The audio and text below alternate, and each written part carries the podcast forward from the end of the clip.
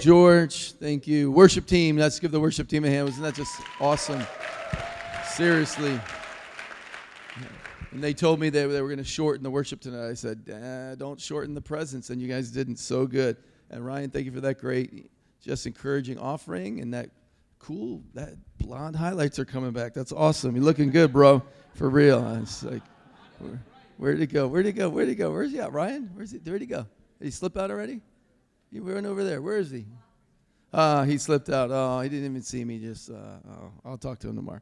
Anyway, what a great guy. And and I thought I thought I was the one who first said, "So where you want to go and so where you want to grow." But I guess that was Jeff Jansen. So next time I talk to Jeff Jansen, I'll have to tell him, "Sorry, I stole that from you." But I, I actually, uh, I just thought I said that first. But maybe, maybe Jeff didn't hear it from me when we were together in Brazil. Maybe it was him. I don't know. Just kidding.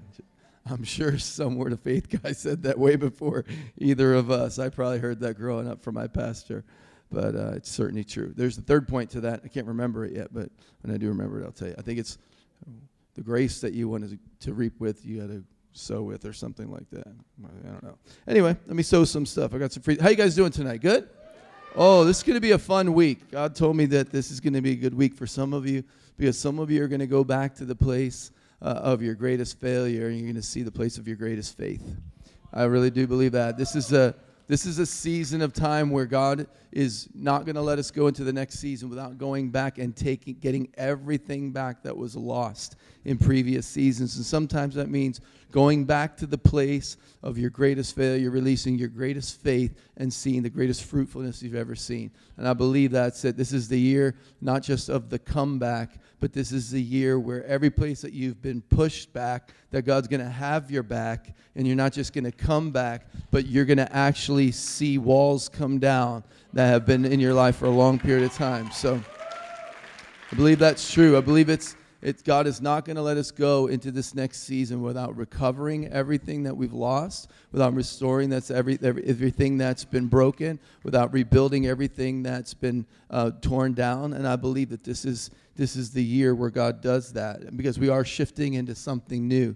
Uh, in, 2000, in 2020, I believe is going to be the greatest year of new beginnings and uh, new models of the way that we do church, new ways that we do business, new way that we do government. Government, something's happening uh, in this nation where God is shifting uh, the balance of power and government. And I just prophesied it. We are down in Jeffreys Bay, but I'm just going to reinforce it here because the Lord showed me that there's something uh, that's coming out of the Cape region, and there's going to be a coalition it's not going to be one political party that's going to change things, but it's going to be the kingdom of God rising up. And you're going to see a coalition of believers from different political parties, different races, different socioeconomic groups that are going to come together and finally uh, cause a majority view that's a kingdom view. Now, it doesn't necessarily mean that there has to be uh, a preacher in the presidency or a preacher in the parliament, but what it needs to be is somebody that has a, is kingdom minded. I believe that there's a you're at a tipping point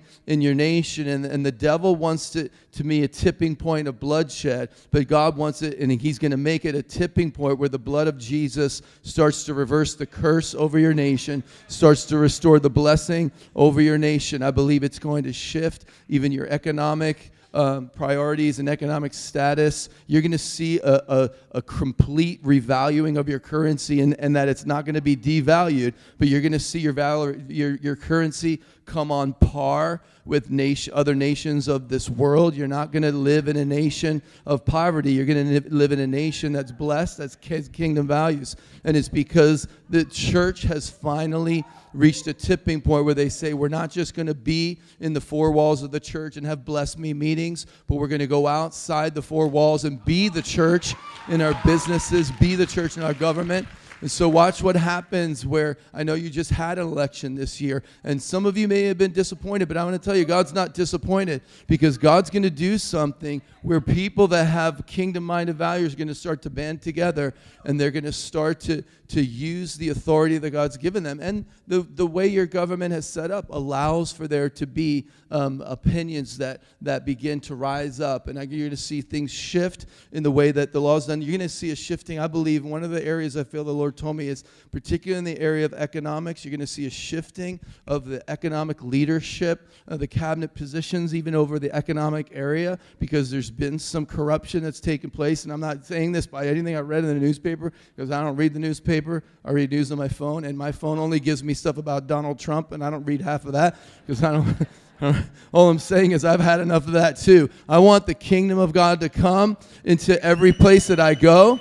And, and I believe that this year you're going to start to see a shift. In 2020, it's going to start to affect the economics of your nation. And many of you have been promised big kingdom things from God in the area of business and economics, business startups over the last three years. Many of you have started businesses that look like they've slowed down. You've hit blockages, but something is going to shift. I'm telling you, in, two, in 2020, and get ready even for how it's going to affect the rand and how it's going to be on par with other places because i'm not saying it's going to happen overnight but it will be a, a, a different a change from what you have and, and you're going to see, I believe the sign of it is that you're going to see some shifting take place in the leadership over the area of commerce and economics at a government level. So, Father, we just thank you right now in Jesus' name. And in fact, if you're in business and you've hit some blockages over the last three years, maybe you've been waiting for a breakthrough, maybe there's just things uh, that just stand to your feet. We're going to start off right here. Father, in Jesus' name, we just declare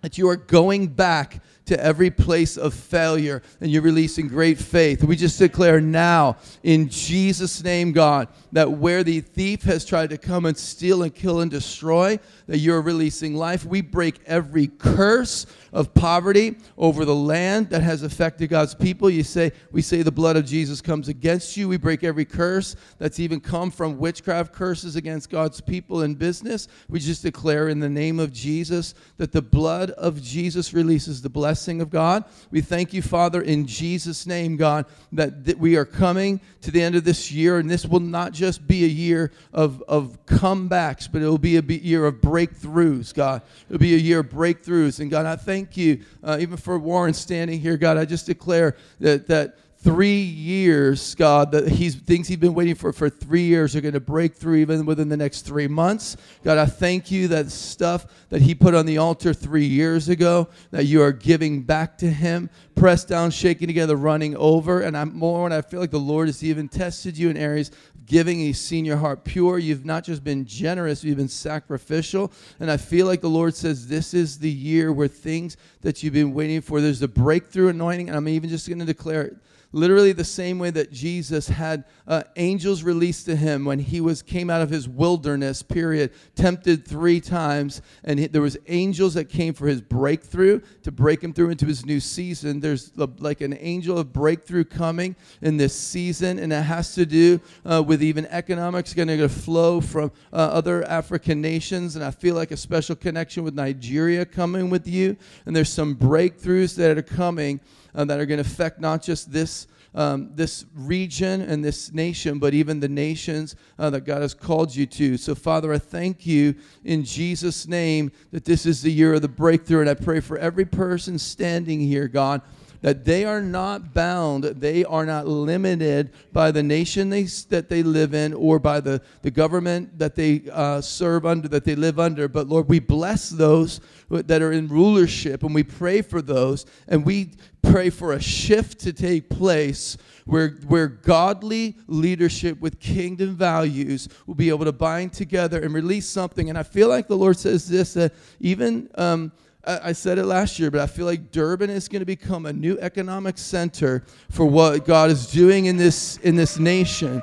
Durban is going to become a new economic center, not just for trade, but even for currency trade. And I feel like there's something happening, even with like the, the stock market and the, the, the financial markets of this nation, where even Durban will be almost like a center for for traders in in, in currency, and that will even shift uh, the valuation of your currency. So, Father, I thank you in Jesus' name for breakthrough. If you agree with that, everybody say, Yeehaw. Amen. All right, good.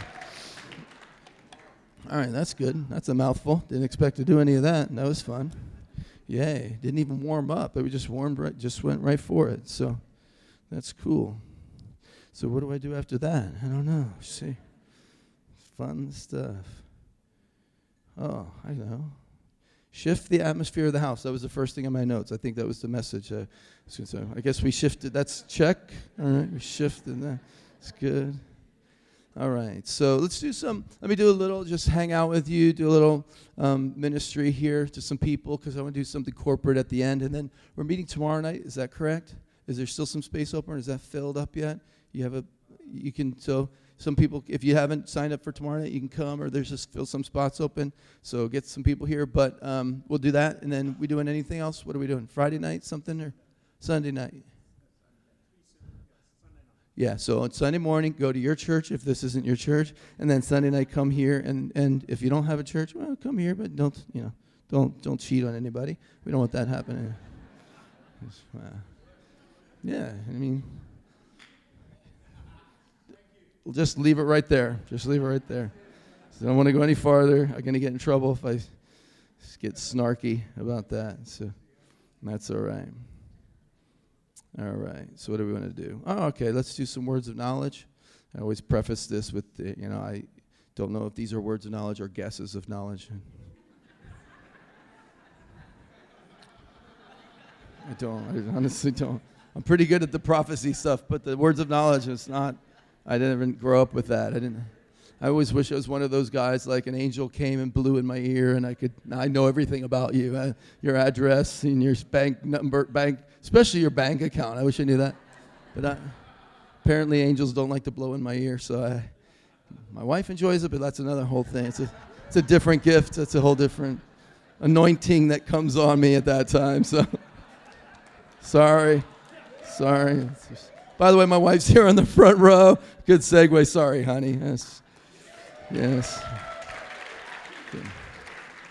So I just point the attention to her so I could get the blood out of my face and a little blushing. Sorry. Uh, so yeah, this could be a guess of knowledge. Uh, you know, mean, you, how do you know the difference? If it's right, it's a word of knowledge. So, if it's not right, if it's not right, it's just a guess. I know some of you are like, but you, if it's the Lord, you should know. No. You never know. Come on you could tell the Lord told you to marry that person, but there comes a time in your life I'm not sure if that was the Lord or that was. So, just saying, you know. Now, I've never had a doubt. I've never. I'm just saying you might have.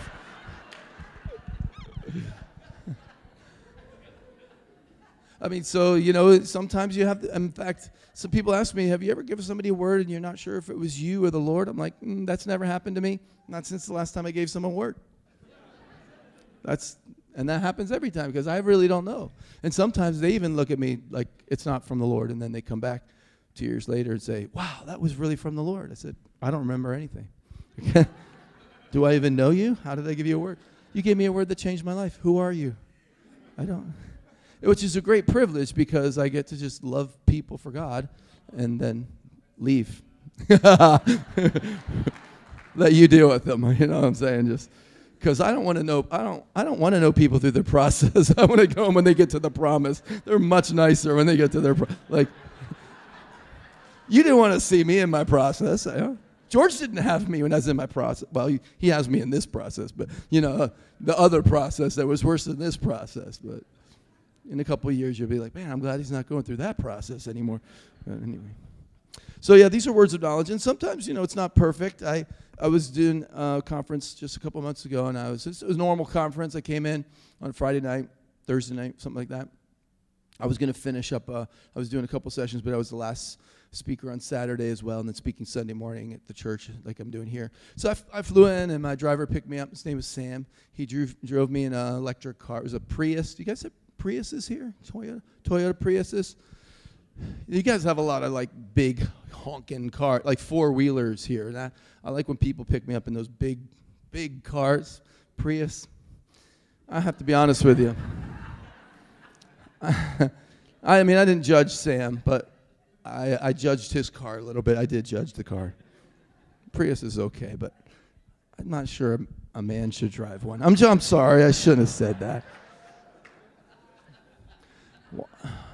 I've been, I've, I'm still jet lagged from my trip, and then I had to preach at a conference, and then George took me to the bush like the very next day after I preached, and then we went up, and then you know you wake up every morning really, really early, go to bed really, really late, and then like George, when are we to start the meetings? He says, oh, like two hours after we get back to Durban, after the bush. I'm like, oh, that's, it's really awesome. Thanks for let me know that. So I'm a little tired, which makes me a little bit like this. So anyway, I'm in the Prius. It was a good guy, Sam.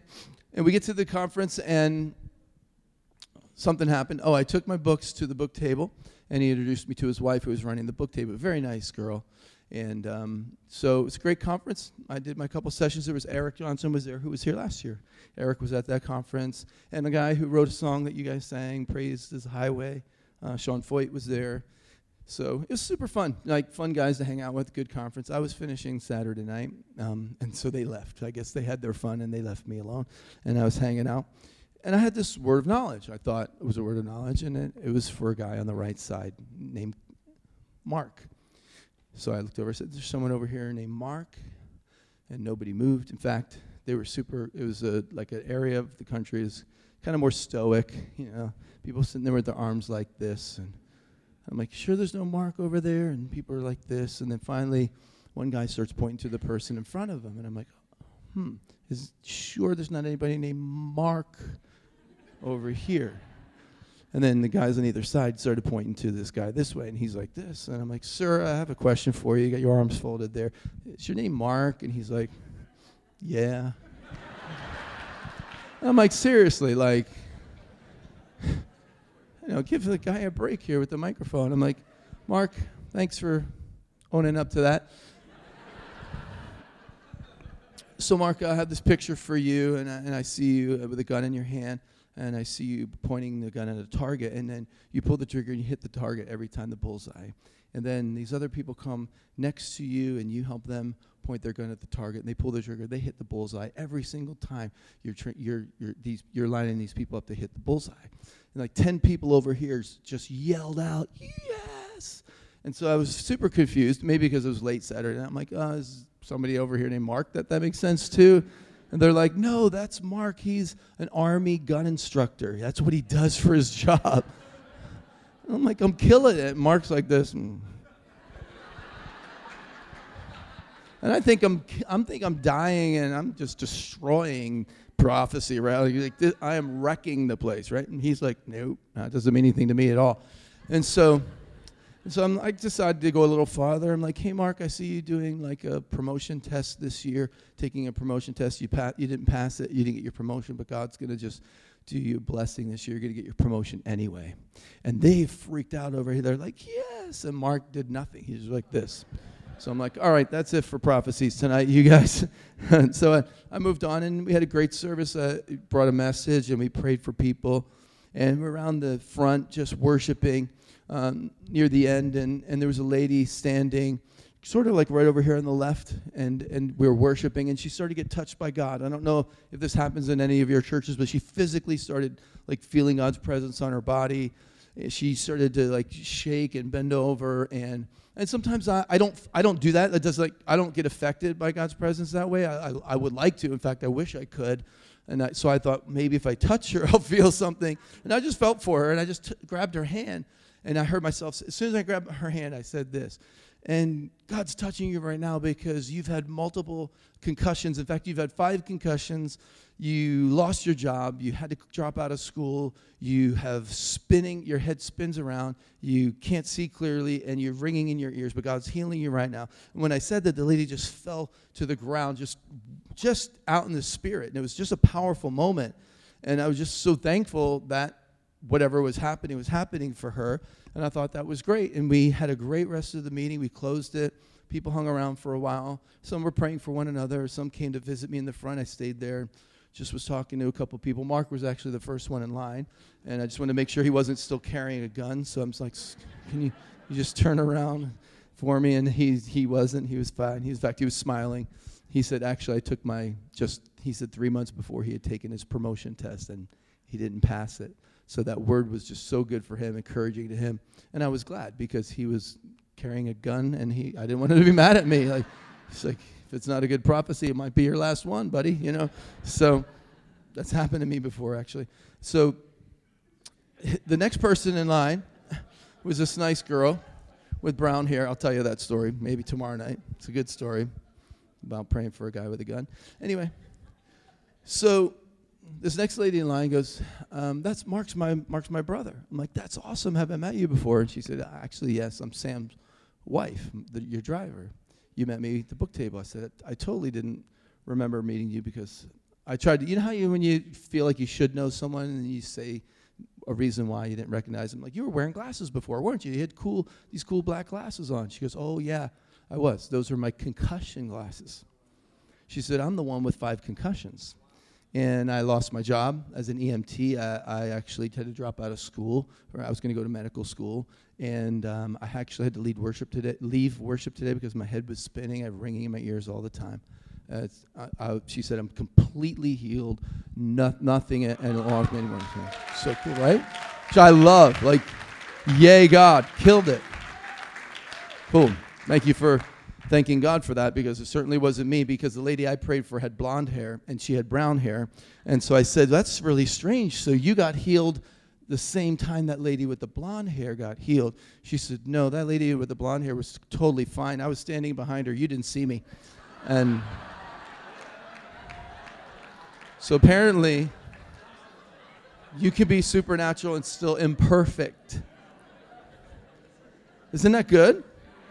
Like you can be imperfect. You can make mistakes and be like operating in the spirit. Because i used to think like if god said it has to be perfect right? Or i have to do it perfect. But he operates through imperfection.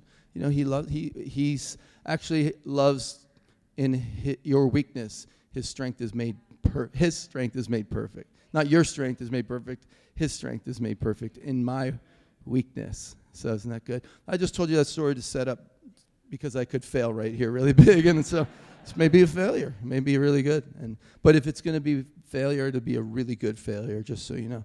Because I've practiced failure quite a bit, and I know still learning and growing, and I'm, I'm going to continue to learn and grow. I'm a student and teacher of how God speaks.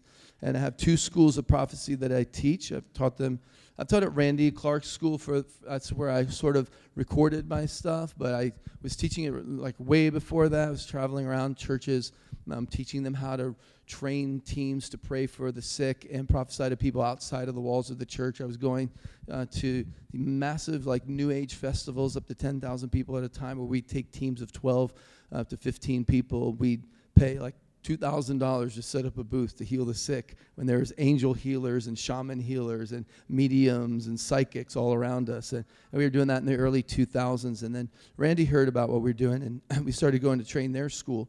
And uh, so I have prophetic school number one talks to you about the, the basics of hearing God's voice, what, is, what the spiritual senses are, how to tune them in, how to remove hindrances to hearing God, how to um, talk to people that are outside of the church to, in la- with language that makes sense to them, and how to use prophecy as a tool for evangelism or to reach the lost, if you will.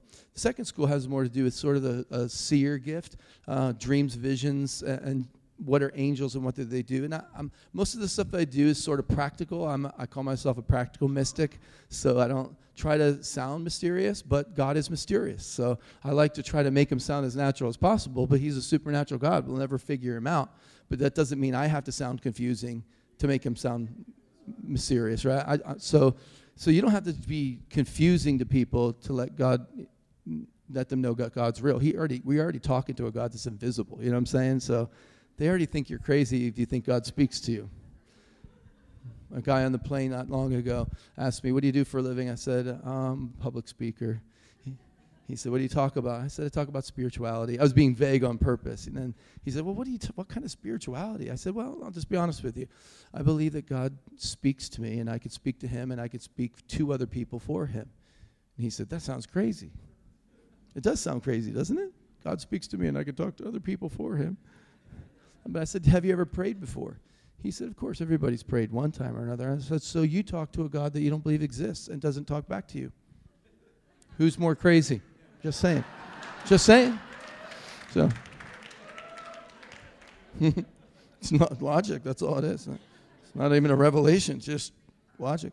So, this is talk about your spiritual perceptions um, a marketplace prophecy, how actually God's the greatest entrepreneur. He created everything you see and things you don't see in, in just seven days. it still exists. So it's really prophecy is an entrepreneurial gift. Uh, the word create, it, the word bara, means to create substance out of nothingness. So I think every entrepreneur is somewhat prophetic. I mean, Steve Jobs was prophetic, right? So um, and these talk about what to do with your prophecies. And they're all together. These are these. You maybe haven't seen these before. These are called CDs. These are something that used to be really cool. You know, you used to be able to put them in your car and stuff like that. And we have a whole bunch of them sitting in our garage that we got to get rid of. But um, my daughters told me, like, Dad, CDs are like old school, so get rid of the CDs. I said, well, what's what's new school? Like, I want to be cool and hip and everything. And I'm like, if the CDs are old school, what's new school? They said vinyls are new school. So, so yeah, we're next coming out with the vinyls next year. It's going to be awesome. Prophetic hip hop school, and we're going to scratch the vinyls and do dab, whatever dab, whatever that thing is. you have that here, the dab. I can't even do it. I'm like dab.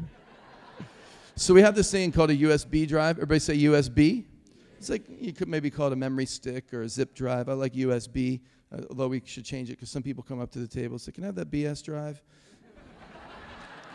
it's about prophecy and about BS drive. I always say, That's at George's table, so that's not my. so I have uh, on this. Somebody came to me one time and said, You know, that joke, you know, it's a little rough around the edges, but it actually makes people remember that this is back there. I'm like, I know, that's why Offend them, they will never forget. Yeah, so, so there's like 14 hours of teaching on this if, if you can get over your offense. if you can't, well, sorry. Jesus offended people. He said, Eat my flesh, drink my blood. They're like, What? I mean, I'm not trying to offend you for that reason, and certainly I should not have ever applied that scripture to what I just said. So forgive me.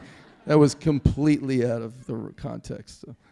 Because so. I just I heard like emails being sent to me at that moment, like Instagram comments, like, "How can you say that?" All right, sorry. Go to Mark two. Let me get me dig myself out of this hole. And are you guys all right? You still okay? My wife says, when you get really silly, it's either because you're tired or there's a lot of religious spirits in the room. I'm not sure which it is. Just saying, I'm not sure. But I do know sometimes I get really tired, so it's probably it. All right, I want to talk to you about shifting the atmosphere of the house. I believe God is shifting the atmosphere of the house. I think this has to do not just with your nation or your church, but uh, actually a church is sort of the Father's house. Or Jesus said, I'll go to prepare a place for you where I am, you may be also. In my Father's house, there's many rooms, there's rooms for many. It was, when God talks about where he dwells, it's called a house. I want to talk to you about what I believe God wants to do to shift where you work, maybe where you live.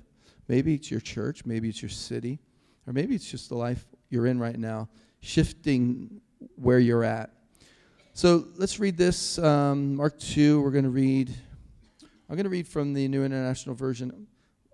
I'm going to read 12 verses. That's a lot, I know, but we're going to unpack a few things. So I'm going to read this. Feel free to, if you get, you know, want to post a few things while I'm reading, that's fine too. A few days later, when Jesus again, everybody say Jesus again. Jesus again entered Capernaum people heard that he had come home. They gathered in such large numbers that there, there was no room left, not even the outside, outside the door, and he preached the word to them. And some men came bringing to him a paralyzed man and carried by four of them. And since they could not get to him, be, to Jesus because of the crowd, they made an opening in the roof above Jesus by digging through it, and they lowered the mat and the man lying on it. And when Jesus saw their faith, he said to the paralyzed man, Son, your sins are forgiven. Now, some teachers of the law were sitting there thinking to themselves, Why does this fellow talk like that? He is blaspheming. Who can forgive sins but God? Immediately, Jesus knew in his spirit that this is what they were thinking in their hearts. And so he said to them, Why are you thinking these things? Which is easier to say to the paralyzed man, Your sins are forgiven, or get up and take your mat and walk. But I want you to know that the Son of Man has authority on earth to forgive sins. And so he said to the man, I tell you, get up, take your mat, and go home. He got up and he took his mat. He walked out in full view of them all. And this amazed everyone, and they praised God, saying, We've never seen anything like this. And then I just want to read the next scripture. It's actually the there's a break, but there's no break in the writing of the author. A, the break is put there by editors. And then it says, once again, everybody say once again. Once again, Jesus went out beside the lake, and a large crowd came to him. Here's what I want to talk about first of all is that it says here that a few days later, Jesus again entered Capernaum. Say Jesus again. So, so sometimes Jesus did things he did before, and if he did them before, sometimes the results weren't the same as before. So Jesus had been here before. In fact, Jesus was from a place where they said nothing good comes from that place. He was from Nazareth in Galilee, and they would even say that nothing good comes from Galilee. So Jesus came from a place, in fact, that when he ministered the first time in that place, they didn't receive him. When Jesus ministered, his first sermon was just slightly better than my first sermon. My first sermon, I preached everything I knew three times. It took me seven and a half minutes, and I felt like that was so terrible, right? And now I can't even like hardly say my introduction, my name in seven minutes. You know, just. But here's Jesus' first sermon. It, they tried to push him off a cliff and he had to actually, actually like I don't know if he disappeared in the spirit. Some tra- some authors or scholars believe he like literally like transformed himself and disappeared in the spirit, or maybe he just snuck through the crowd. But anyway, can you imagine your first sermon, someone trying to like push you off the cliff, kill you?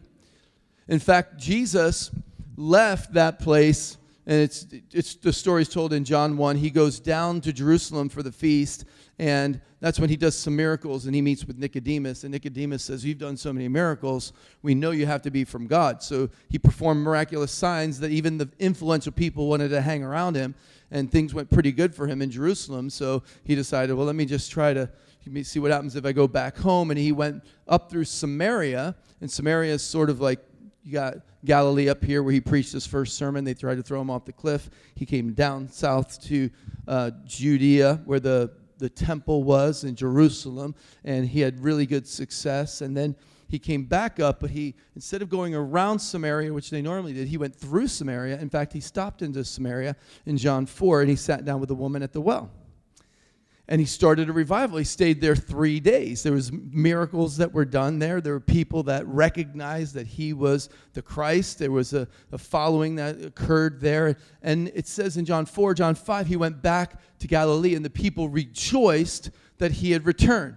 And so, what I want to say to you is that in this passage right here, this is with the, even within that first, in that time frame, it says Jesus again entered Capernaum. Everybody say Jesus again. See, there's sometimes that you have to do something again before you see the results that God wanted to see you see before. And sometimes what happens is it doesn't happen the first time, and so we go away, which I think is important that you don't define yourself by your failure. Don't let your failure define yourself. Because when Jesus left Galilee, he said this You've heard it said that a prophet is not without honor except for in his hometown. You guys familiar with that statement from the Bible? A prophet is without honor in his hometown. Is actually the statement is this: You've heard it said that a prophet is without is not without honor, which means has honor, except in his hometown. And Jesus went to Jerusalem and he did miracles and he had honor. And Jesus went to Samaria and he had miracles and he had honor. And he came back to Galilee and it says, and when the Galilee saw, Galileans saw him, they rejoiced because of the miracles he did in Jerusalem and in Samaria. You see, whenever you, you fail at something, keep doing what you did and watch God bless it. Whenever you fail at something, or whenever somebody sees you as a failure, don't try to become thing, some, something else for them so that they receive you. Because maybe the reason you got rejected wasn't because you were a reject. Maybe you got rejected because those people weren't ready to receive who God made you to be. And so, if you got rejected, keep being who you are until you believe you're accepted by the Father. And then the people who rejected you will accept you. And you don't have to say, hey, how come you didn't accept me before?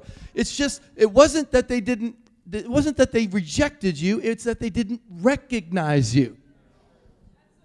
You see, there's a difference between rejection and recognition because sometimes what we want is affirmation, but what God wants is for us to understand our authority and our identity. And if we get affirmation for who we're not, we'll never have the authority to become who we are.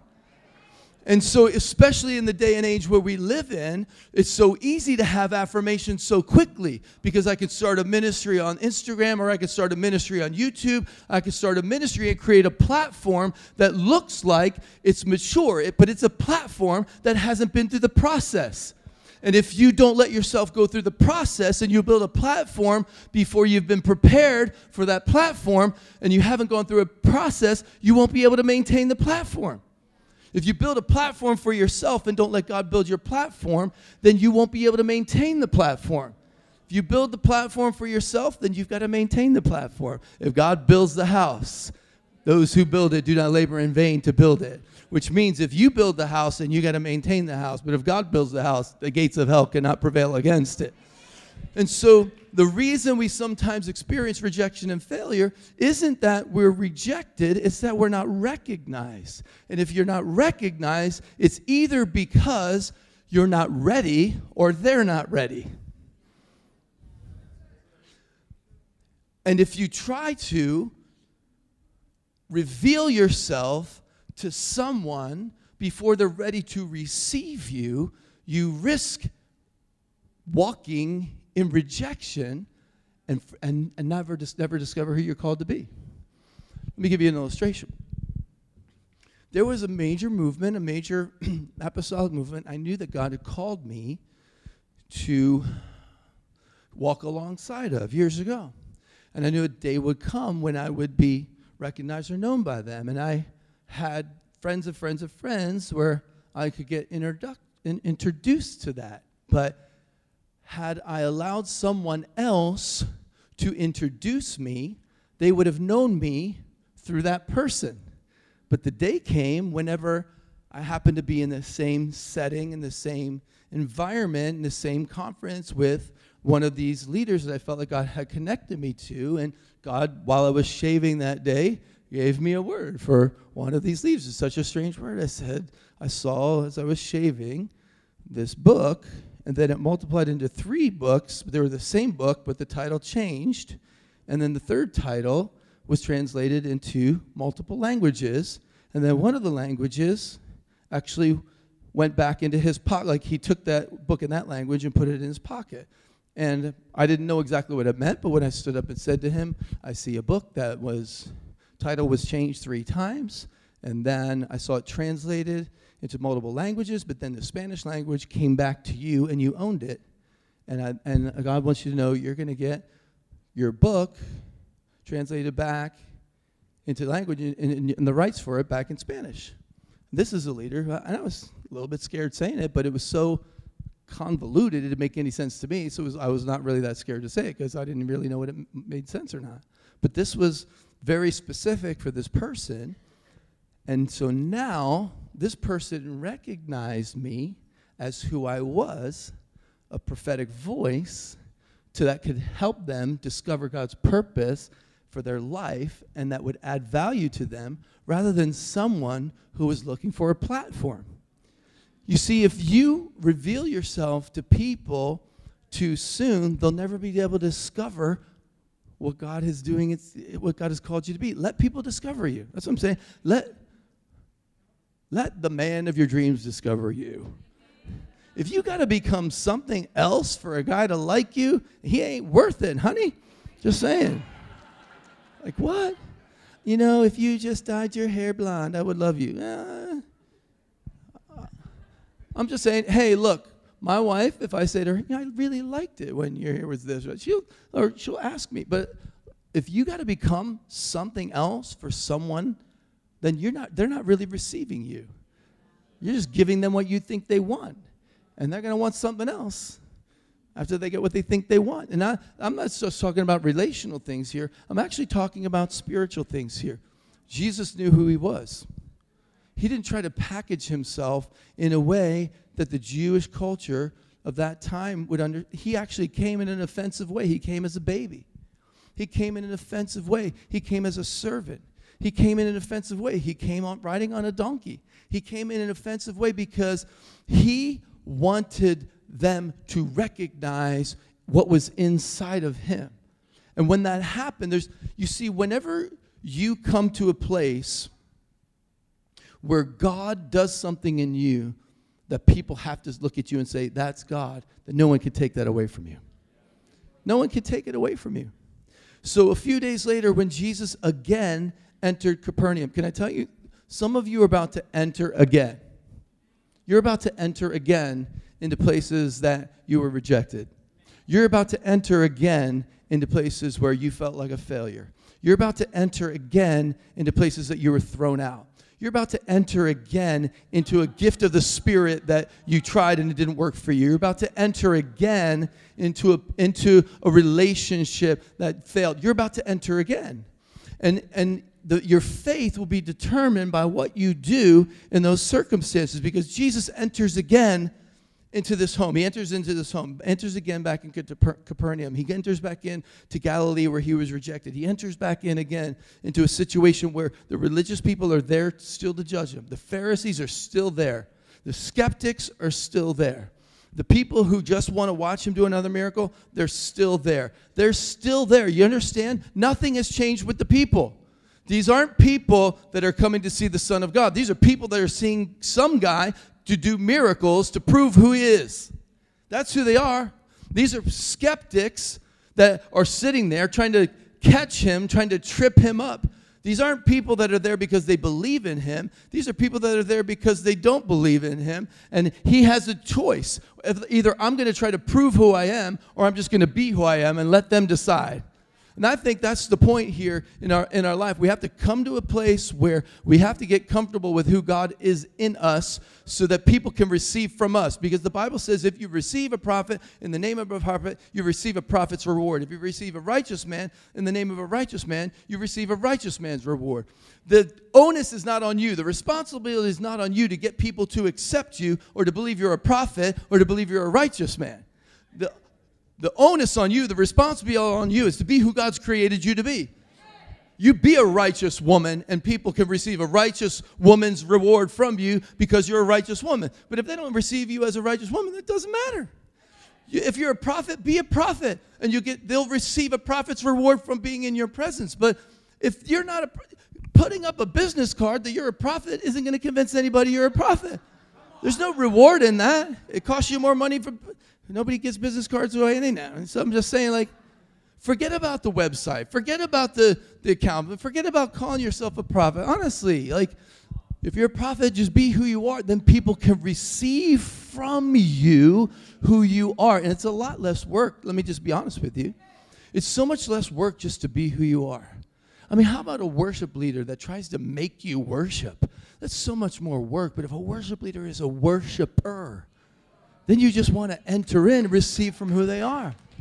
Now, how, how, how about a, a, a pastor who's like, you know, has to try to preach something to you that you have to do. And, and, and I grew up in the church. I understand. I've been a pastor and i am a preacher. But if I, if I try to get you to do something that I believe, I try to get you to, to, to listen to what I teach you, tell you what to do, and then do it in your life. I might get you to repeat what I do, but you can't, you're not receiving from me who I am.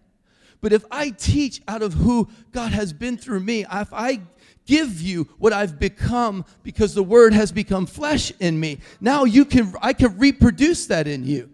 If I just teach you principles, you can go out and repeat that, but that's not the truth that sets you free. It's the truth. You know the truth, which means you're intimately acquainted with the truth. You interact with it, you intercourse with it, it becomes part of you. You become one in flesh with the truth, and then it sets you free. I can teach you all day principles, and I believe principles are good, but here's what I believe the, the thing that's going to transform people in your life isn't telling them what you know, it's releasing to them who you are. And so, talk all day about giving, and, and I believe in the principles of tithing, and I believe the principles of sowing and reaping. But what's going to happen is when you create a generous atmosphere around your life, and when you're when you're generous with your compliments, and you're generous with your encouragement, and you're generous with your finances, when you're generous, it's going to transform people around you because they're going to say, "This guy is different." And Jesus is in this environment where these spiritual spectators wanting him to do more tricks, where there's spiritual skeptics wanting to trip him up. He's in this place where there's a mixture of people, but very few of them are believers. And Jesus shifts the atmosphere of the house. Everybody say shift. See, I think God wants to use you to be a person that shifts atmospheres. And if you're going to shift atmospheres, you're going to go back again to some places where you've been kicked out, where you've been beat up, where you've been pushed back, where you've broke down, where you failed, where you've fallen, and get back up again. Jesus again entered Capernaum. I just can't get off of that, can I? So they came into the house. Look, there's three things that happen. And these are what I want to tell you how to be an atmosphere shifter. The first thing is this. Here's what it says Jesus starts to preach and the ceiling starts to cave in. Jesus starts to do what his fathers told him to do, and the circumstances seem to be the opposite. so they begin to dig through the roof, and the roof starts to cave in. And now think about this because there's people sitting in there that came to watch a man do miracles, and now they're watching a house fall down around them. There's a guy who came there to open his house up for Jesus to do miracles, and his house is falling down all around him. There are people who came there to see Jesus, to see if he was who he said he was, or maybe be able to trick him. And now, before the sermon even starts getting good, the roof starts caving in. So the people are seeing a roof caving in. But what does it say about Jesus? When Jesus, verse 5, when Jesus saw their faith, he looked up at a broken roof and he saw faith. And here's what I want to tell you that atmosphere changers go back again to where they saw failure and they see faith.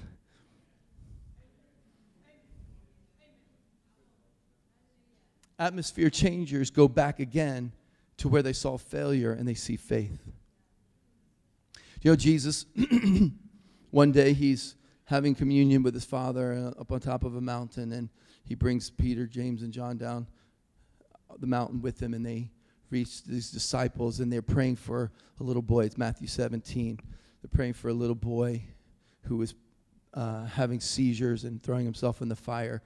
And it says, when Jesus came to the crowd, the, the man cried out, Jesus, pray for my son. I brought him to your disciples, and they prayed for him, and they could not heal him.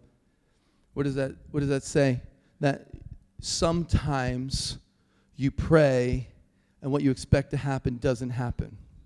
They prayed for him and they could not heal him. It's my favorite healing scripture in the entire Bible. That the disciples of Jesus, the ones who walked with him every single day, talked with him, ate with him, prayed for someone and they couldn't heal him.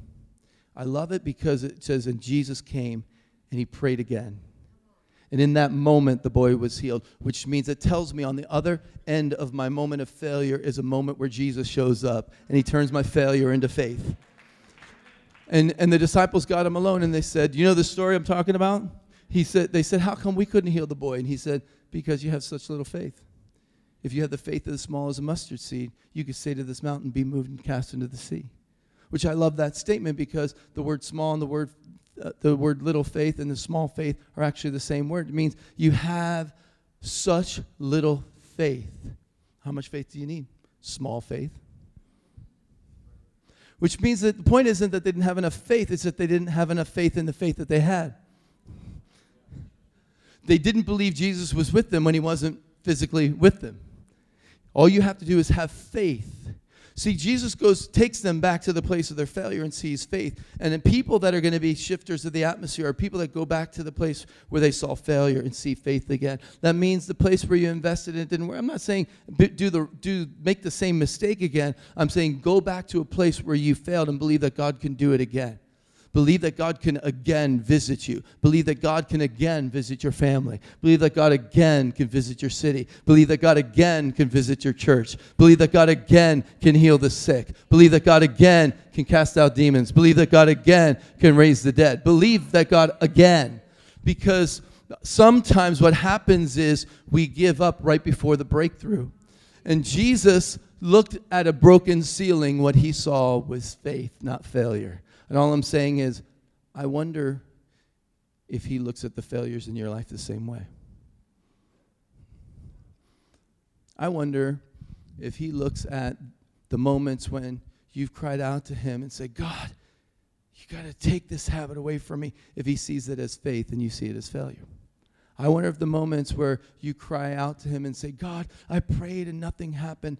God, I don't even feel like praying again. I wonder if he sees it as faith. I wonder if he sees his faith whenever you pray for a, a loved one and, and they still go out and they are still prodigals. I wonder if he sees his faith whenever you've loved people and they've hurt you, where you've blessed people and they've cursed you, where you've forgiven people and they won't forgive you, whenever you've given to people and they still take more from you. I wonder if he sees it as faith. I wonder if it's not that we need a breakthrough. I wonder if it's we just need a shift of perspective of where we are right now. Because I actually happen to believe your broken roof is actually a breakthrough when you change your perspective on it. so Jesus goes to this when he sees failure, he, he sees faith again. And I believe that the second thing is is what happens is he he looks at this man who's paralyzed, they lay him down and he's on the mat. and he looks at this paralyzed man. In fact, it says, He said to the paralyzed man, Son, your sins are forgiven. Now, this is so interesting because everybody in that room knew that this man was paralyzed. They could see it with their eyes, but he never said, Son, you're paralyzed. In fact, he didn't even address his physical condition, did he? And he actually didn't even address his sins, he just addressed his identity. Son, your sins are forgiven. So while people were looking at the man and seeing a paralyzed man, they weren't just seeing a paralyzed man, they were seeing the effects of sin. This man was paralyzed because somebody sinned. Somebody, somebody, his parents or his grandparents, somebody in their life, he's, he got what he deserved. If he's sick, it's because he did something or somebody did something, and he's paying the penalty for it. And Jesus looks at this brokenness and he doesn't identify the brokenness, he identifies what the man was born to be. Maybe when he looks at you, he doesn't really see your brokenness. Maybe he actually sees what you're born to be. And when you believe what you're born to be, you get up your mat and walk. Maybe the problem is you see yourself on the mat as paralyzed, and he sees you as a son and a daughter that needs to just get up and walk. And sometimes you got to walk out your freedom. Sometimes you got to walk out your healing. But you don't understand. I, I got beat up when I was a kid, and now I have this fear. You got to walk out your freedom. So you don't understand. I was abused when I was a little girl, and now I have this. You got to walk out your freedom. I'm not saying you're not paralyzed. I'm not saying you don't need some help to get to Jesus. I'm not saying that you don't need a miracle. What I'm saying is your miracle is in believing what you're born to be what you were born to be in. And I think atmosphere changers look at their, their church that way, their city that way, their, their nation that way, instead of identifying what's broken. What was your nation born to be? What was your family born to be? What was your child born to be? What was your husband born to be? What were you born to be? And sometimes, yes, I understand I've been on the mat I've been on the mat and not want to get up. I've been on the mat and didn't know how to get up. But I want to tell you, you're not going to get up off that mat until you believe what you're born to be. That means if you got to go back to what God said to you, if you got to go back to what God spoke to you from the beginning, if you got to go back to believing what the Father said, this is my beloved Son in whom I'm well pleased, if you got to go back, my wife and I were at a point just a couple years ago, just a change of life. That, you know, one child in college, one at Bethel at school, and we're kind of like, there's a new season. It's like, well, what's going on? What? And you feel like you could easily be paralyzed by changes of life. Even when things have been good, you can get paralyzed by natural changes of life. The best of us can get paralyzed by a job change. The best of us can get paralyzed by a, a child that you know falls into drugs. The best of us can get paralyzed by a spouse that's unfaithful. The best of us can get paralyzed by a professional betrayal. The best of us oh, can get paralyzed by someone who who you know speaks against us and falsely accuses us. And if we let what, what comes against us paralyze us, we'll never become what we're born to be. And, and, and in that time, we, we went back. We went back to things God spoke to us. We went back to 21 year old prophecies. 21 year old prophecies. 20, we looked, like, God fulfilled almost every part of that except one little part. And it was about a home, it was about, about getting a new home. And so, we just went for it. We actually put our house on the market in, uh, in April of 2017, and we believed God that we didn't know what the new season looked like, but we need, knew we needed to get rid of the old season if we're going to enter into the new season. We knew that God had a promise for us about a home, and we weren't living in the promised home. And it wasn't about a house, it was about a promise. It wasn't about getting something bigger, it was about getting what He said. It wasn't about getting what we wanted, it was about getting what He wanted to give us. I'm just saying it. Sometimes it's even a metaphor. Some of your promises you got to fight for just because He said it. Not just because some people say, well, you know, you know, name it, claim it, blab it, grab it. No, he said it. He said it. He said it. And it's, if he said that to you, that he wants to send you to the nations, then who are you to say, oh no, just this me and two other people? Just saying, if God wants to do something great in your life, why would he put his spirit in you to limit you? So, so April 2017, we put our house on the market, didn't sell at all. And we put it back on the market 2018. The market changed.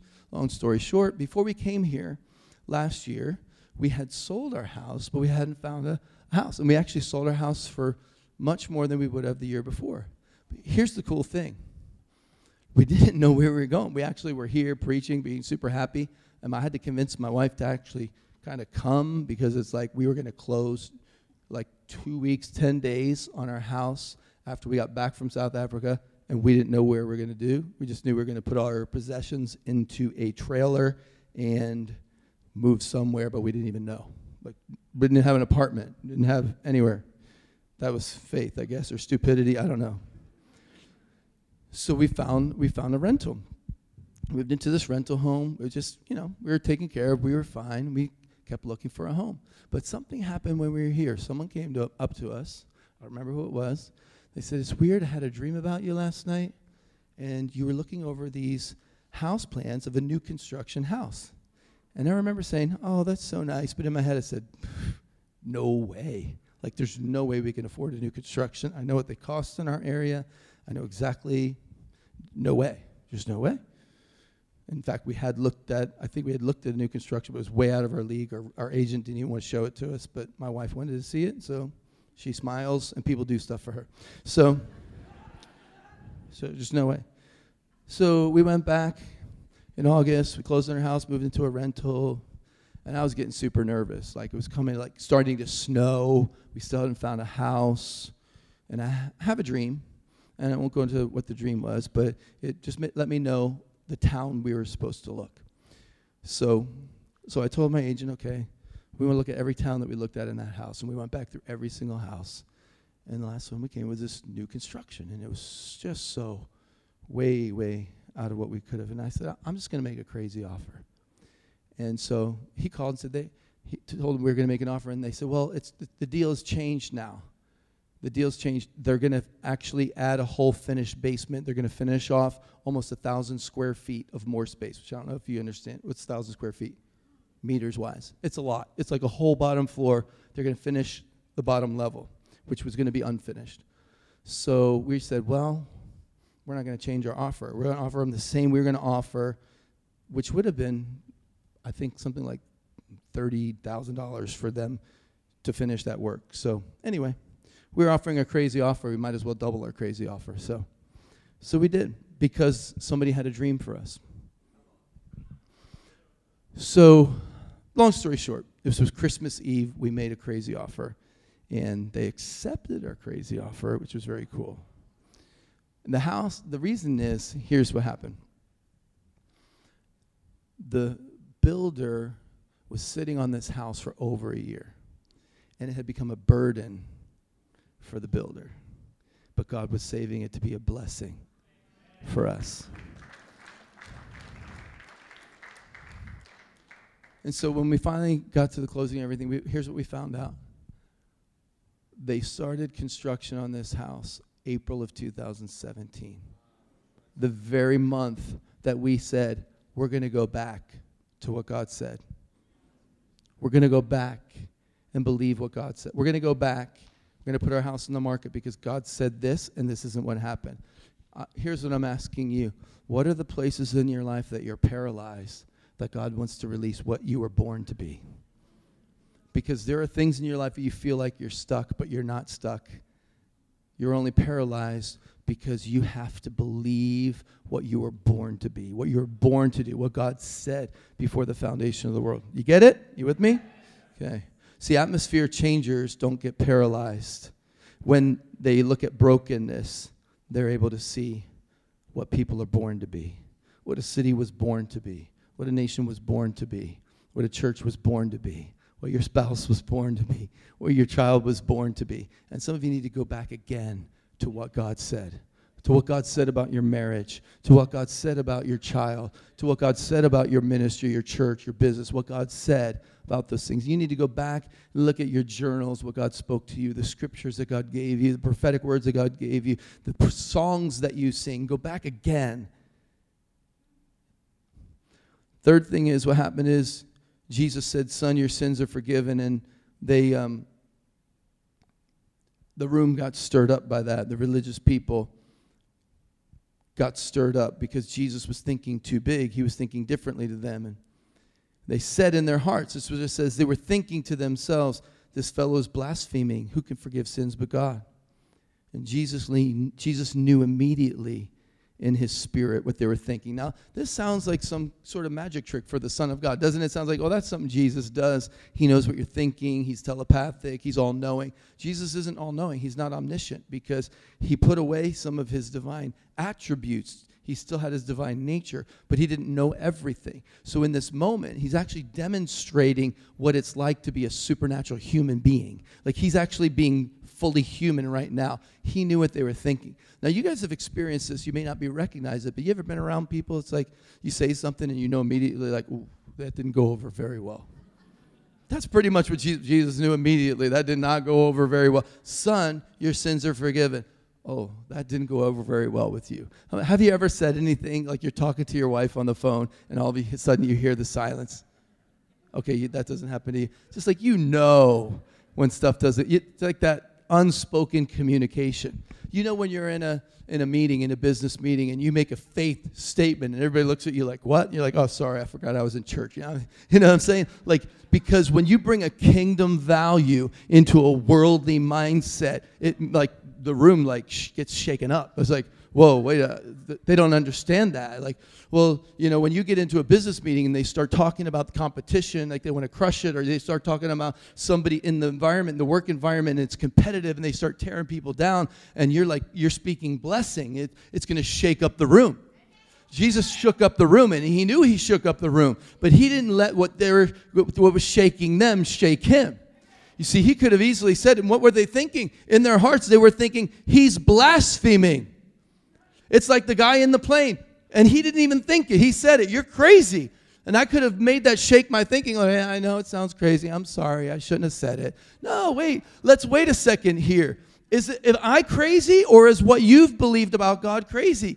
Because there's some things maybe you believe that you really don't believe. If you dig down to it, you don't believe that, do you?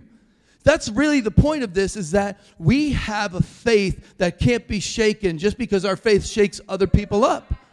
And we have to actually, I'm glad that we live in a world now. It's, it's so obnoxious out there that it's actually making me say, you know what? They're obnoxious about the lies. Why shouldn't we be a little bit bold about the truth, okay?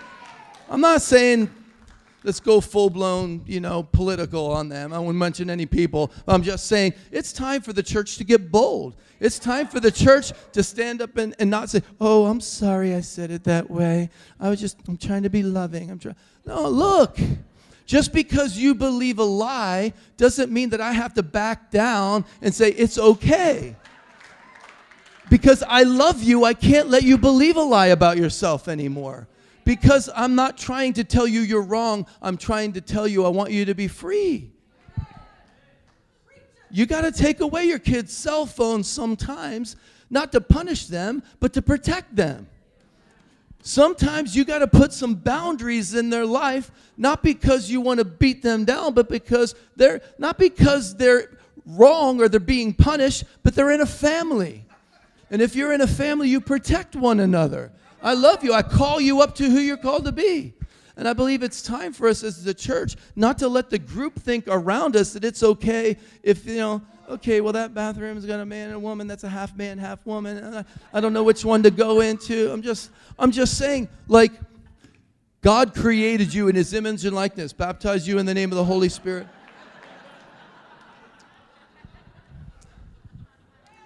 I want you to be what you were born to be. That's all. I just want you to be what you were born to be. And I'm going to love you into who you're called to be. And Jesus knew his thinking was different than their thinking. And he didn't say, he didn't say to them, You're wrong, you're idiots. He didn't say, I'm not a blasphemer. He didn't defend himself. What did he do? Here's what he did. Oh, if you want to believe what I'm saying is the truth, come here, son. Give me your hand. Take up your mat and walk. You see, the truth has to be demonstrated in your life, not just declared. And if you're going to declare the truth to people boldly, then you better demonstrate it powerfully to them. That's all I'm saying. It's time for the church not just to have boldness in their declaration, but to have a demonstration of power that equals it, a demonstration of love. Because what's going to shift this nation is not that we tell people they're wrong, but we demonstrate truth that sets people free, that we love. You can't just say that we have to treat people the same and not love and care for the poor. You can't just say that I believe God's created us in his image and likeness, male, female, created he them, and still hold people down because of their gender or their race. You can't do that. You have to love people and you have to demonstrate the kingdom as well as declare it. That means demonstrate it through power of the Spirit. That means demonstrate it by love and laying down your life. That means demonstrate it by actually saying when I'm not living out the way that I should live out. Like I, I was wrong there. I mistreated you there. I had to go back one time in my life when God encountered me. God encountered me in revival 1997. He called me son. He called me to prophetic ministry. He did so many things in my life. But you know one of the things I, the Holy Spirit made me do? He made me go back through my entire bookshelf. And there were books that I borrowed from churches that I was on staff that I never returned there was a Bible that I borrowed from someone in Bible school 20 years before that had to send it back with a note and a check, an offering.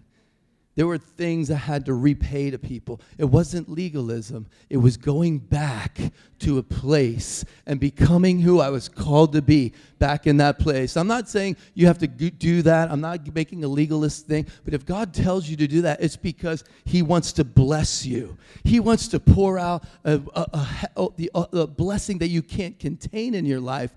And there's places in our life where we didn't act like who we were called to be there and we get to go back. It's called forgiveness.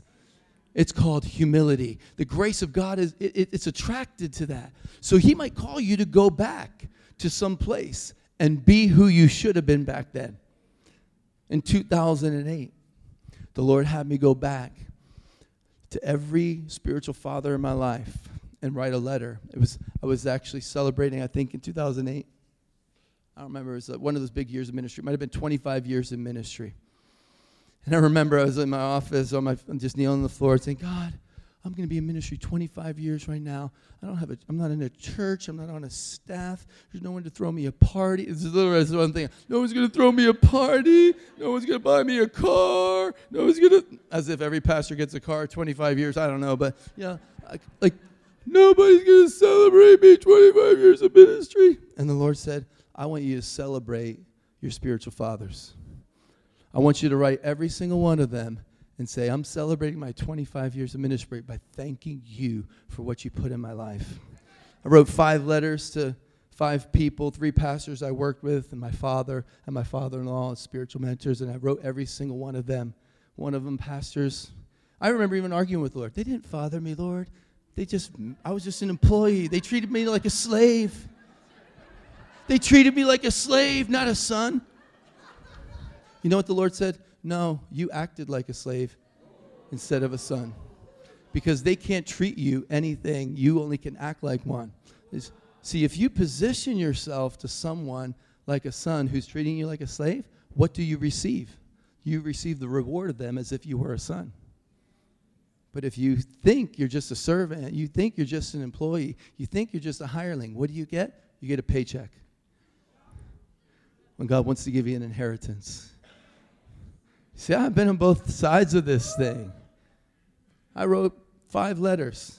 Only two wrote back my father, my father in law. I didn't care.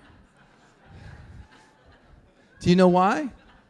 Because I didn't do it for me, I did it for them. They needed to know thank you. You gave me a love for reading books. Thank you. You taught me how to take a day off with my wife. Thank you. You taught me how to, you know, whatever that last one taught me, which I forget. Oh, yeah, I remember. I can't say it in public. He taught me some good stuff. Here's what I would say sometimes God will have you go back to people that hurt you and say, you know, you did this thing that really blessed me when we were together. Thank you for that. I'm not saying you have to thank them for being a jerk.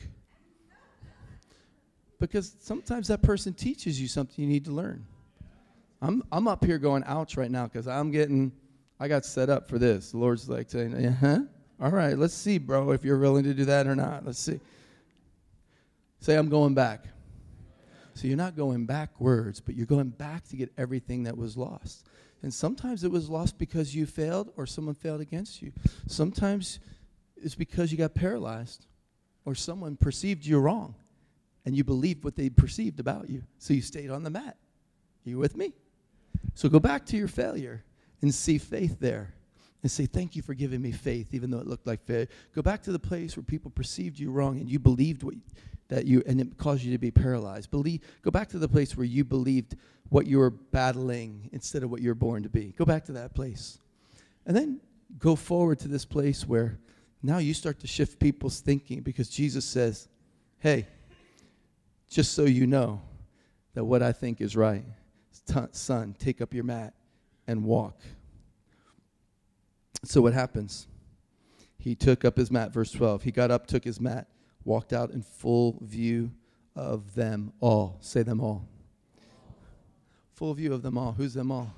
You see, when God does what He's going to do through you, it's going to be in full view of those who saw your failure is going to be in full view of those who saw you paralyzed or maybe even caused your paralyzation, caused your perception about yourself. He's going to do it in full view of the people that betrayed you, the full view of people that tried to trip you up, the full view of people that were just there to watch you fail or to watch you do a trick. He's going to do it in full view of the spectators, in full view of the skeptics, in full view of the spiritual seekers. He's going to do in full view of all of them because what God does in secret, He rewards in public. You see, when you go back to the places where you secretly secretly failed and build faith, where you secretly were broken and you build what you're born to be. When you go back to that place, what he does in you is in full view of people that maybe didn't see you when you were there. People that fired me are now my Facebook friends. I banned one of them, but the other ones are still my friends. Just kidding. I'm, I'm just saying, when God does what He does, when you keep doing what God's told you to do, He takes your failures and He looks, makes it look like faith. The, the places where you're broken and makes it look like you're born to do. He actually does it in full view of people. And look, not only that, look what happens. He does it in full view of all of them, and this amazed everyone. Say, everyone and they praise God, saying, We've never seen anything like this. You see, I believe God wants to do something in you that when people look at it, they say, We've never seen anything like this. We that has to be God because Ryan could never do that. That has to be God because George could never do that. That has to be God because this couple could never do that. Like in full view of the people who didn't believe you, in full view of the people who didn't recognize you, in full view of the people you thought rejected you. I believe that God is looking for some atmosphere shifters, and it starts with you going back again. Somebody say, I'm going back again. I'm going to pray again. I'm going to give again. I'm going to love again. I'm going to trust again. I'm going to bless again. I'm going to believe again. I'm going to worship again. You have the worship team to come up. I believe tonight is a night where you're going to have the faith to do something again. I believe tonight is a night where your perception shifts so that you can discover what you're born to be again. I believe tonight is a night where God wants you to know that the day is coming when what He does, the people that rejected you and betrayed you, didn't recognize you, maybe thought they didn't need you. And it's, it's not revenge, it's actually just you being who you, discovering who you're called to be. Just keep being who you are. Jesus didn't go back again to prove anything, He went back again because He was something. He didn't get rejected in Nazareth because he did anything. He got rejected because he believed something about himself, because he read the scroll and said, And today the scripture is fulfilled in your ears. That was it. He believed the truth. They didn't believe it and they rejected him. Because someone rejects you doesn't mean you have to change who you are, it means you have to continue to be who you are.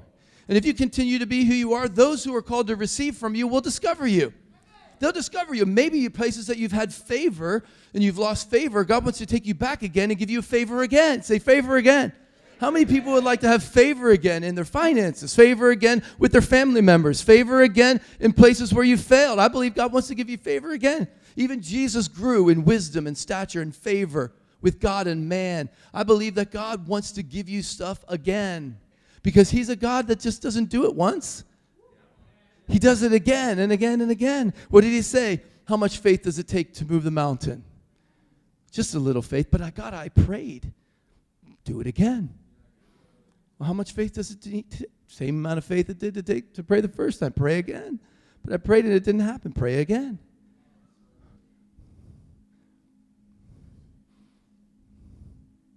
He moved the mountain, and I believe he can do it again. He made a way when there was no way, and I believe he'll do it again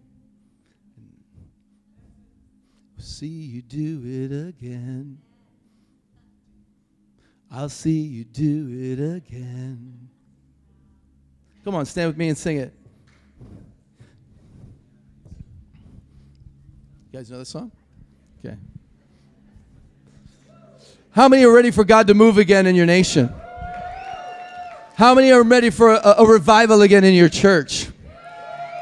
How many are ready again for an outpouring of spirit? How many are ready for the youth to catch on fire again? How many are ready for marriages that are restored again? How many are ready for miracle signs and wonders again? You see, what I love about God is He loves to go back to the places where we see it as a failure and show us, man, that was just your faith. That was your faith. Do it again. You missed the word of knowledge. Do it again. You, you prayed, nothing happened. Do it again. You, you tried to love someone and they spit in your face. Do it again. I just believe that this is a night where God wants to encourage you that He's going to do it again. So, Father, I thank you right now all over this place. And if you're in this place where you really feel like this is speaking to you tonight, I feel like the Lord's really, I, feel like I've opened my guts in many ways. This is something that I feel like I've been living out, but the Lord's challenging me to live out in, in specific area right now. And I'm going to go back and process that with Him. I'm probably going to really say, hey, that wasn't fair jack me up with my own message, but I'm going to deal with it, okay?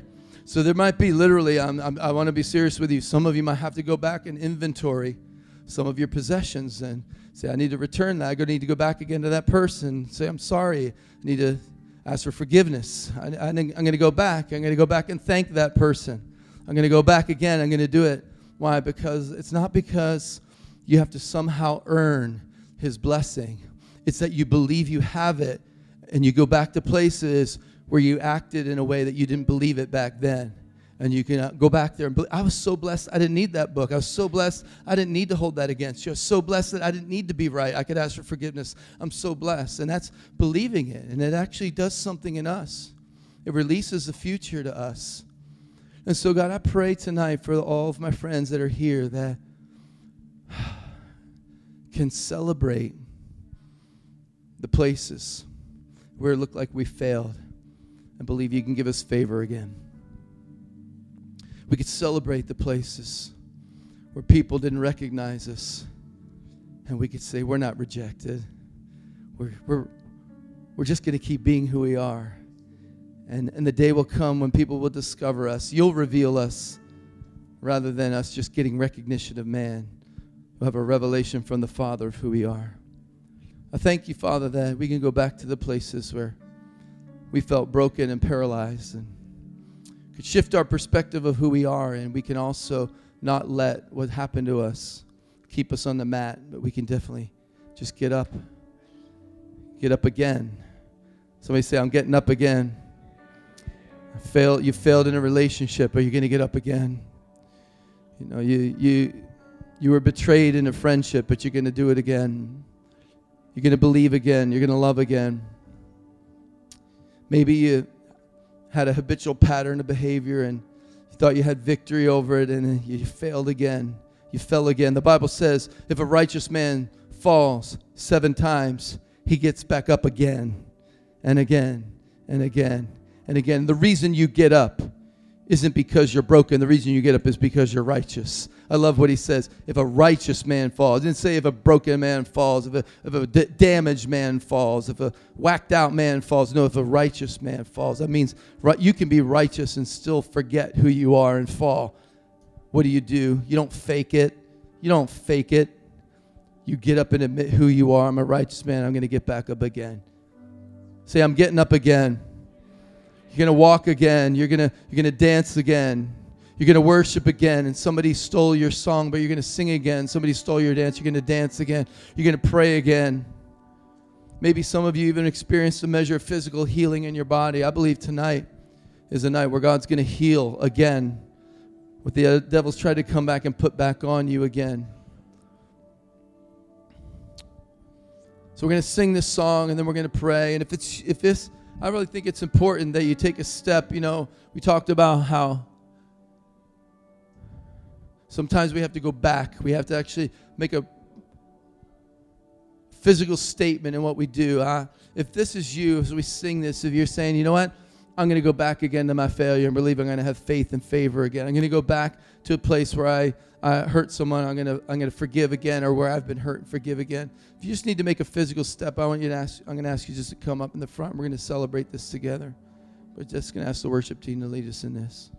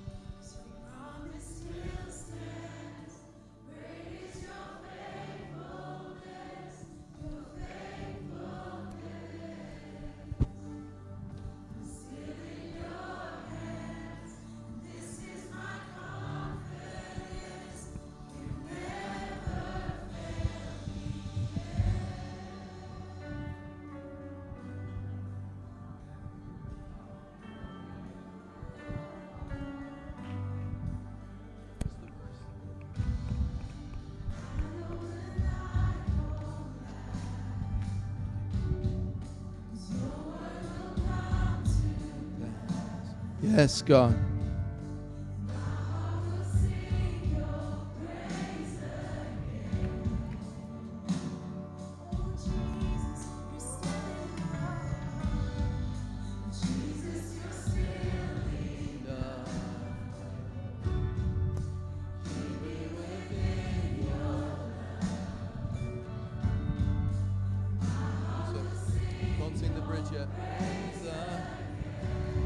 Now, listen, before we sing this, I want you to put your faith somewhere tonight because these lyrics are pretty strong.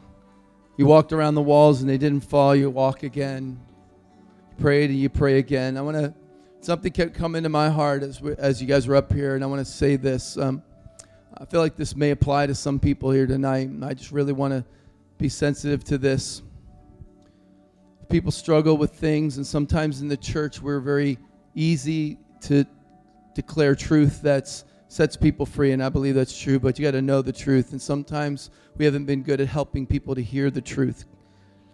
Um, my wife and I, a couple years ago, we were helping a, a, family that had a child that had gotten into um, a lot of things on the internet, art, art that was kind of sexually related, and came into some gender identity issues. And we're helping this family because one of their chi- children got deceived. She believed that she was a different gender than she was born to be, and um, because of a mindset and a group that she became a part of through art. It wasn't anything physical that took place, it wasn't any abuse. It was just a thought in her head that she began to think, and then she began to act on that thought. And she was bullied around some things, and it caused that. And there's a couple things that we learned in that process. We counseled as we talked with this family, and we learned ourselves is that this is that we are in a family.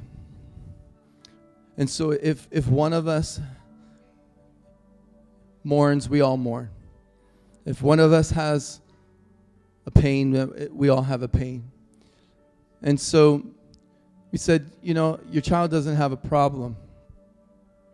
Your child has a family.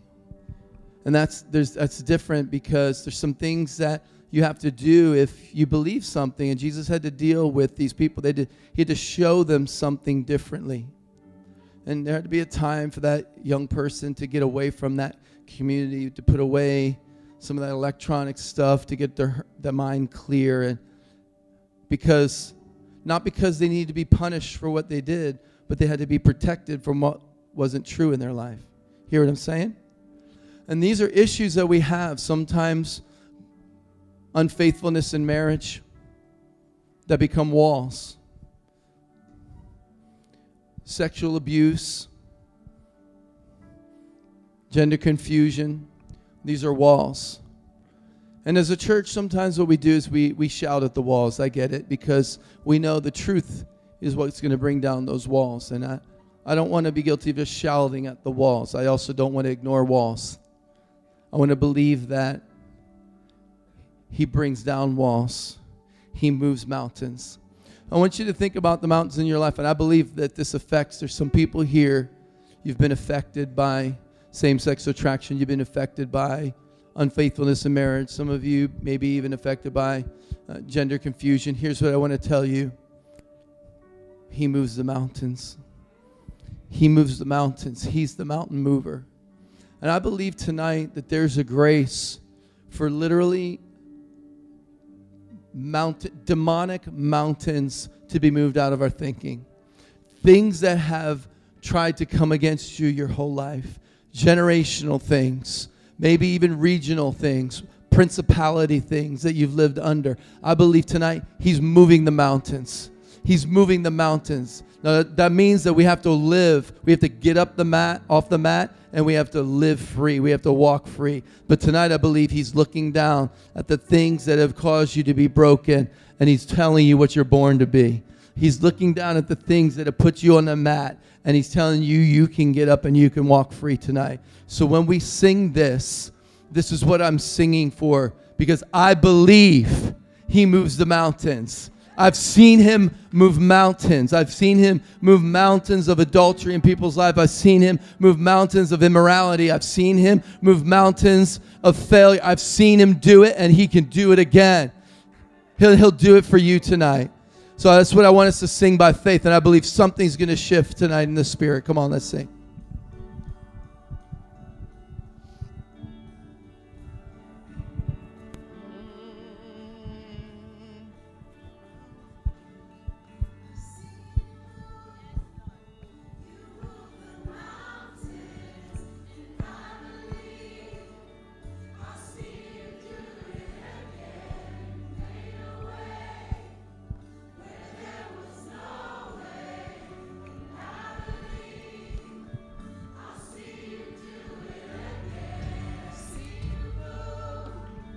You move the mountain, and I believe I see you do it again. Where there was no way, I believe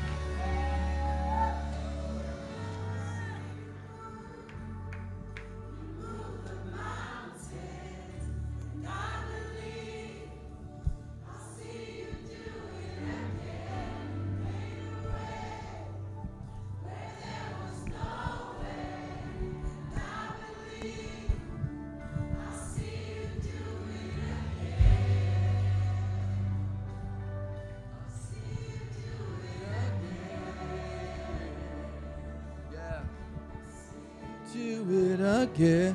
I just believe God's doing something tonight, not just not just going back to places of failure, but he's going back to places of favor. And he's giving you greater favor than you've had before.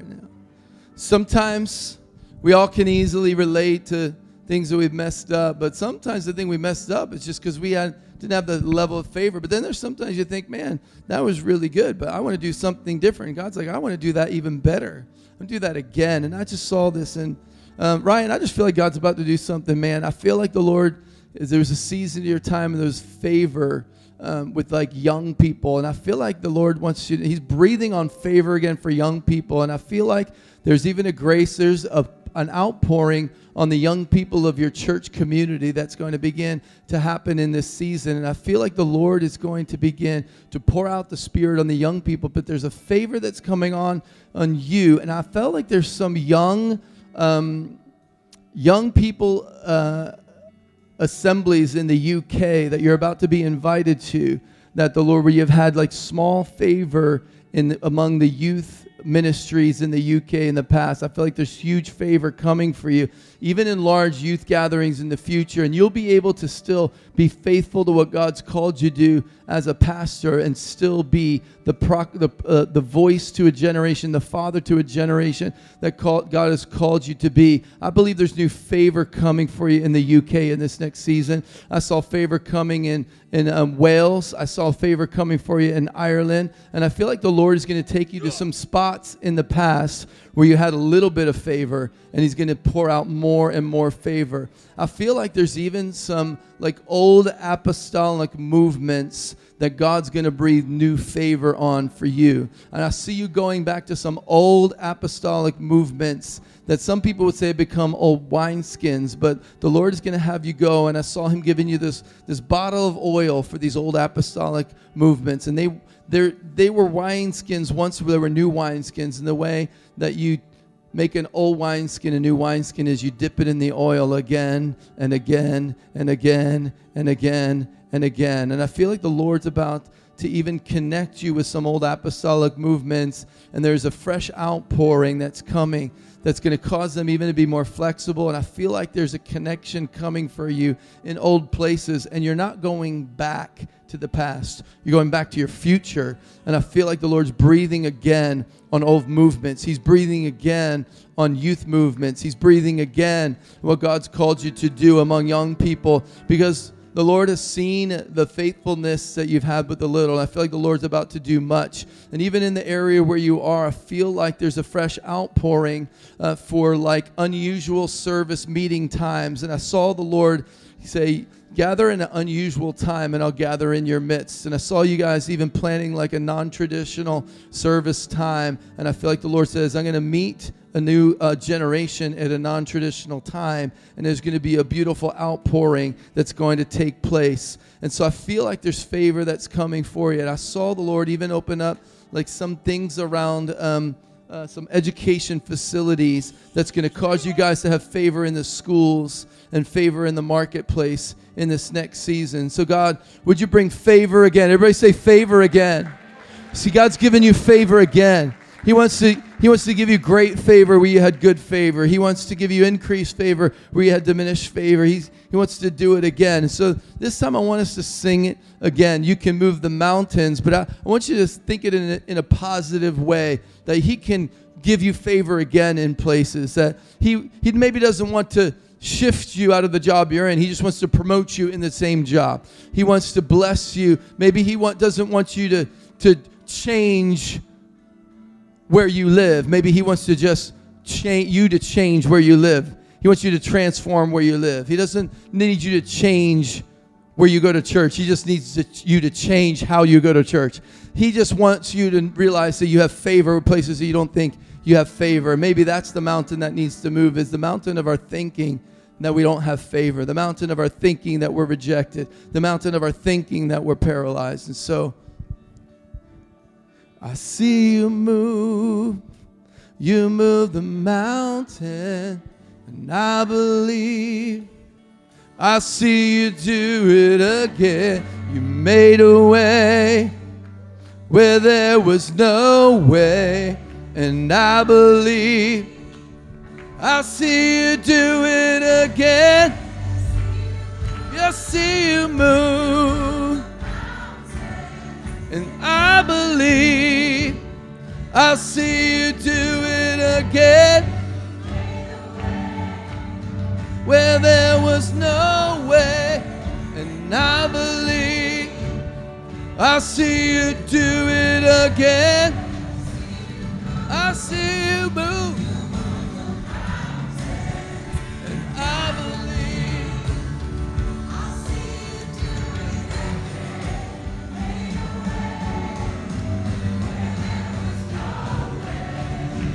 I believe it. I'll see you do it again.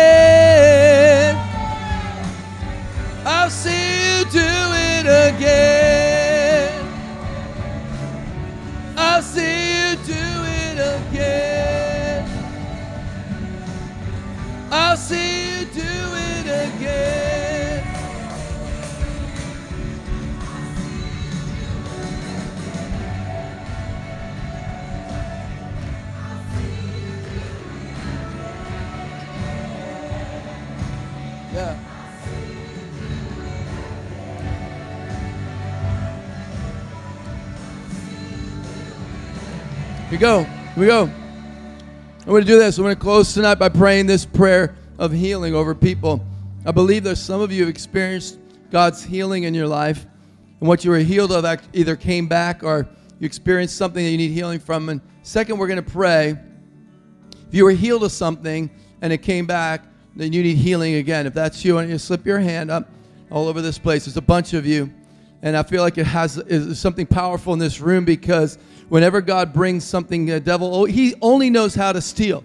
He can't create anything, but if he tries to steal what God made and you give it to him, then it's his. But we can take it back. I want to tell you, when I was 11 years old, my mom prayed for me. Some of you know my story, and my eyesight was healed. I never had to wear glasses from that time. Uh, I didn't wear them until I went, I got my driver's license when I was uh, 16 years old. I had 20/20 vision. I'm going to confess something to you really vulnerably here. My first year driving, I got two traffic tickets. Uh, Because of that, I had to go back and take my test again. When I went back at age uh, 17 or 18, my eyesight had diminished. I think that's why I missed the stop sign, if that you will. I had 2060 one eye, 2040 in the other eye. And I said, No way. My mom prayed for me. So I went back. I had my mom pray for me again. True story. Just a couple years ago, I went to get my motorcycle license because I had a midlife crisis, so I need to do something about it. 2010, 2020. 2010 is better than 2020, by the way.